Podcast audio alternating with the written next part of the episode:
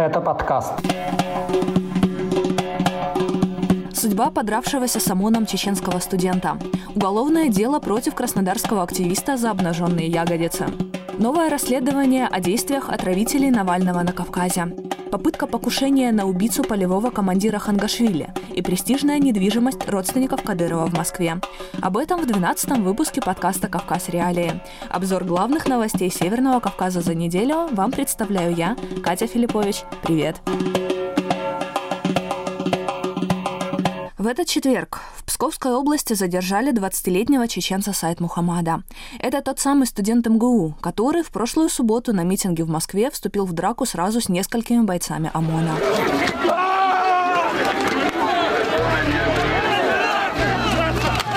Видео этой драки стало одним из самых популярных по теме, набрав на разных аккаунтах в сети десятки тысяч просмотров. Многие комментаторы откровенно восхищаются смелостью парня. Хотя стоит отметить, что статья о применении насилия в отношении представителя власти в России предусматривает до пяти или даже до десяти лет лишения свободы, в случае, если это насилие сочтут опасным для жизни и здоровья. Руководство Чечни, называющее себя пехотинцами Путина, очевидно не ожидало, что их земляк станет одним из героев митингов за Навального, главного политического оппонента президента России. И уже в понедельник, 25 января, соратники Рамзана Кадырова попытались решить вопрос. Именно с таким предложением к подравшемуся обратился депутат Госдумы от Чечни Адам Делимханов – по сути, он намекнул, что студент может избежать уголовной ответственности, но для этого ему нужно не признать позицию митингующих. Ассаламу алейкум, митинг где в этот момент находился сам молодой человек, пока еще не было известно. Родственники сайт Мухаммада объясняли его поведение тем, что на митинге его толкнули, он упал и ударился, и только затем, находясь в состоянии аффекта, напал на ОМОНовцев. Кроме того, родные чеченского студента утверждают, что на самой акции протеста он якобы оказался случайно, и что позицию Алексея Навального никогда не разделял. Так ли это, мы не знаем. Возможно, сайт Мухаммад и правда случайно оказался в толпе протестующих. Но сдаваться руководству Чечни, судя по всему, он не собирался. По информации телеграм-каналов, в момент задержания 28 января парень через лес двигался в сторону латвийской границы. При себе у него были только два компаса и карта. Есть собой что-то? Пошли мной, За мной, ведите просто. Всего акции 23 января, спровоцированные арестом Алексея Навального и выходом его фильма о дворце Путина в Геленджике, прошли в 196 городах России. Масштаб у этих акций был разным, от нескольких одиночных пикетов до организованных шествий и перекрытия дорог. На Северном Кавказе самые заметные митинги прошли в Краснодаре и Ставрополе. Путин вор! Путин вор! Путин вор! Путина в тюрьму! Путина в тюрьму! Я пришла бороться за свою свободу, за свободу своей семьи, за свое будущее. Я за сменяемость власти, потому что наш президент, э, я могу сказать, даже обнаглел. В Краснодаре по итогам митинга завели уголовное дело в отношении 33-летнего Владимира Егорова.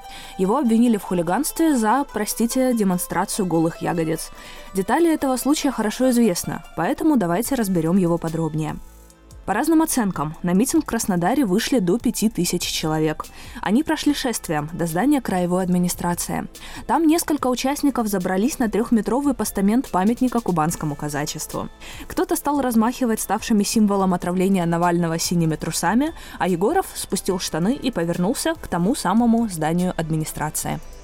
Принадлежащая местным властям газета «Кубанские новости» тут же разместила новость под названием «Участники несанкционированного митинга в центре Краснодара осквернили памятник кубанскому казачеству». К слову, эта новость стала единственным сообщением издания о многотысячном митинге. О голых ягодицах рассказали и в эфире подконтрольного краевой администрации телеканала «Кубань-24».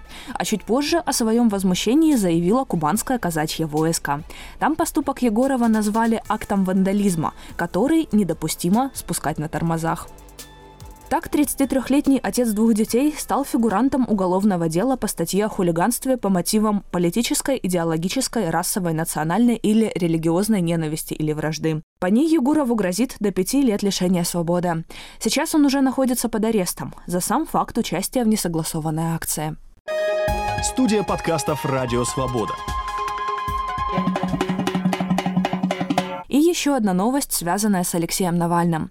На этой неделе стали известны детали деятельности предполагаемых отравителей из ФСБ на Северном Кавказе.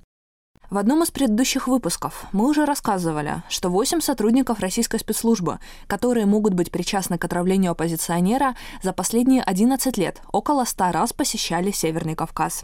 В некоторых случаях их визиты совпадали с загадочными смертями местных активистов.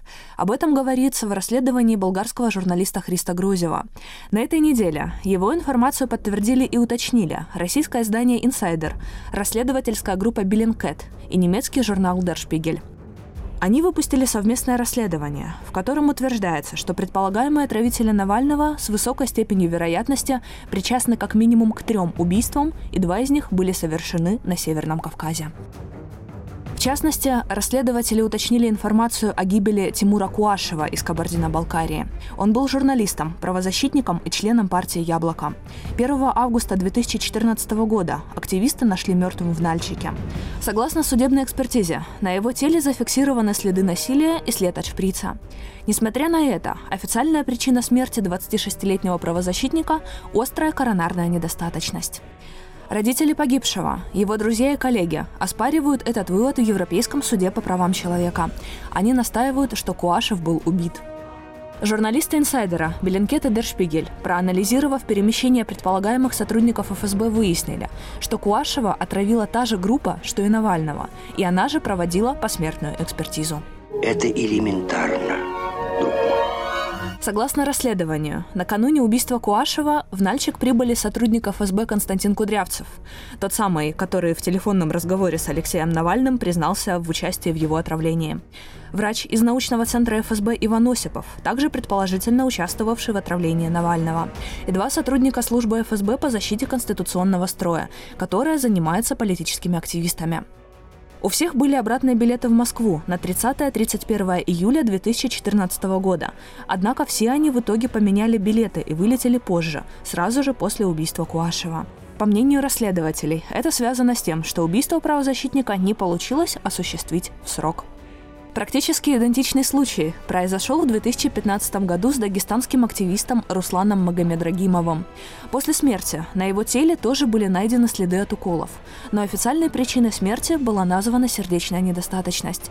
Расследователи выяснили, что как минимум один из отравителей Навального прилетал в Махачкалу незадолго до гибели Магомедрагимова, а после вернулся в Москву. Напомню, Кремль отрицает причастность ФСБ к отравлениям жителей России и связывает расследование об этом с западными спецслужбами.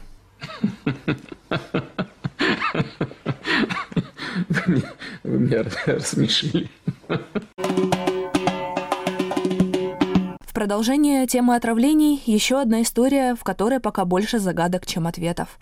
На суде в Берлине выяснилось, что неизвестные пытались отравить в тюрьме 55-летнего россиянина Вадима Красикова, которого связывают с ФСБ и обвиняют в убийстве бывшего чеченского полевого командира, грузина по происхождению Зелимхана Хангашвили.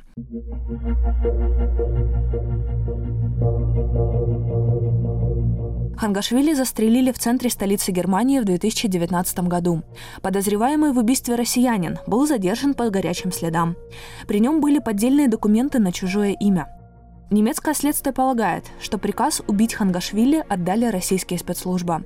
Так они хотели отомстить бывшему полевому командиру за его прошлое. Кремль эти обвинения отвергает, хотя Германия даже планирует ввести против российских властей санкции за причастность к преступлению. Суд по делу об убийстве гражданина Грузии начался в октябре 2020 года. И вот как раз на одном из заседаний стало известно, что подсудимого россиянина пытались отравить, когда он уже находился под арестом. Об этом заявил сотрудник уголовной полиции, который допрашивал Красикова. По его словам, информация о готовящемся отравлении поступила от одной из спецслужб Германии. Тогда россиянина даже перевели в другой изолятор в целях безопасности. Другие детали покушения, которое, как предполагается, готовилось на Красикова, пока неизвестно. Но полицейский, который сообщил об этом в суде, отметил, что сам россиянин, когда узнал, что его хотят отравить, ничуть не удивился. Интересно, что это? Выдержка или профессиональная привычка? Напоследок давайте поговорим об имуществе семьи Кадырова. Издание «Важная история» опубликовало выписки из Росреестра на ближайших родственников главы Чечни. Из них следует, что сестры Рамзана Кадырова и их мужья владеют квартирами в Москве в жилом комплексе премиум-класса «Соколиное гнездо».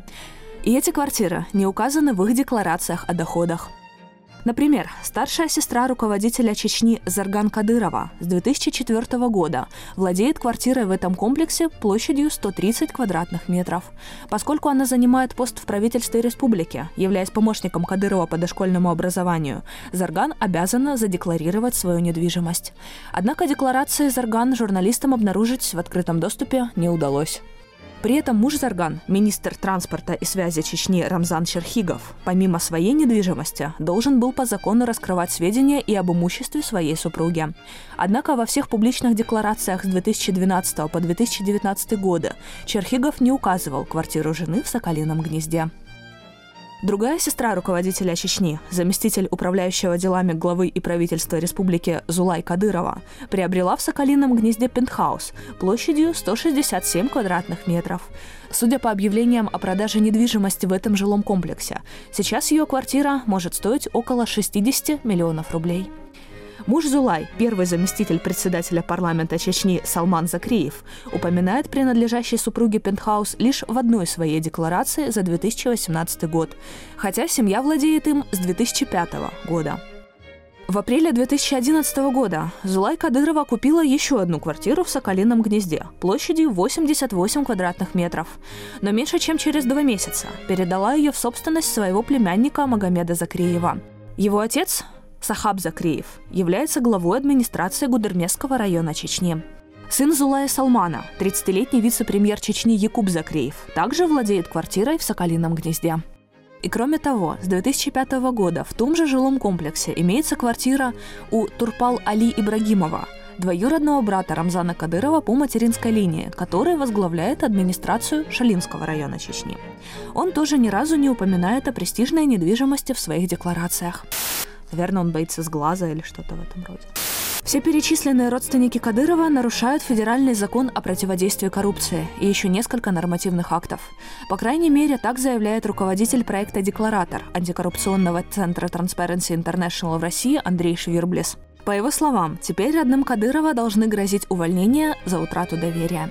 Может, конечно, и должны, но что-то мне подсказывает, что не грозят. Пишите в комментариях, что вы об этом думаете. Информацию о недвижимости родственников Кадырова нашему подкасту прокомментировал генеральный директор Transparency International Россия Илья Шуманов. Вы допускаете, что родственников Кадырова привлекут к ответственности за эти нарушения? Я не допускаю, что такое возможно. Вот. И мое, моя уверенность э, строится не на просто каком-то э, внутренней какой-то экспертизе или оценках внешних да, каких-то экспертов, а на практике, которая, собственно, была реализована по аналогичным случаям, связанных с э, конкретно Чеченской Республикой и э, представителями органов власти Чеченской Республики, которые на моей памяти ни разу не понесли ответственности в случае выявления таких фактов, в особенности, если это касается ближнего круга Рамзана Ахматовича Кадырова или должностных лиц, э, которые находятся рядом с ним, то на моей памяти все обращения, которые были направлены в Генеральную прокуратуру, Следственный комитет, Федеральную службу безопасности, там, МВД и прочее, они все э, спускаются на низший уровень, вот, и, ну, скажем так, это воспринимается как некое политическое решение, и ходу таким заявлением не дается. Соответственно, проверки не проводятся. Это был обзор главных новостей на Северном Кавказе за неделю. Не забывайте подписываться на наш подкаст и ставьте ему, пожалуйста, хорошие оценки и лайки. Это поможет узнать о реалиях Кавказа большему числу людей. Делитесь этим выпуском с друзьями и пишите комментарии. Это очень важно для нас. Мы читаем все ваши комментарии. Меня зовут Катя Филиппович. До встречи в следующую пятницу.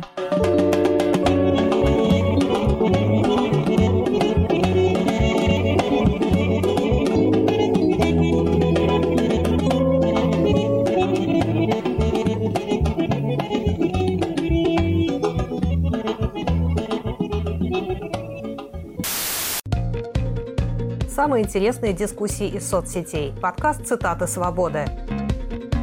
Каждый понедельник и четверг я, Аля Пономарева, пересказываю вам самые важные дискуссии, чтобы вы могли не тратить время на чтение Фейсбука и просмотра Ютуба. Слушай подкасты «Радио Свобода» в iTunes, на Google Podcast, в Яндекс.Music, в Castbox и Spotify. Подкасты «Радио Свобода».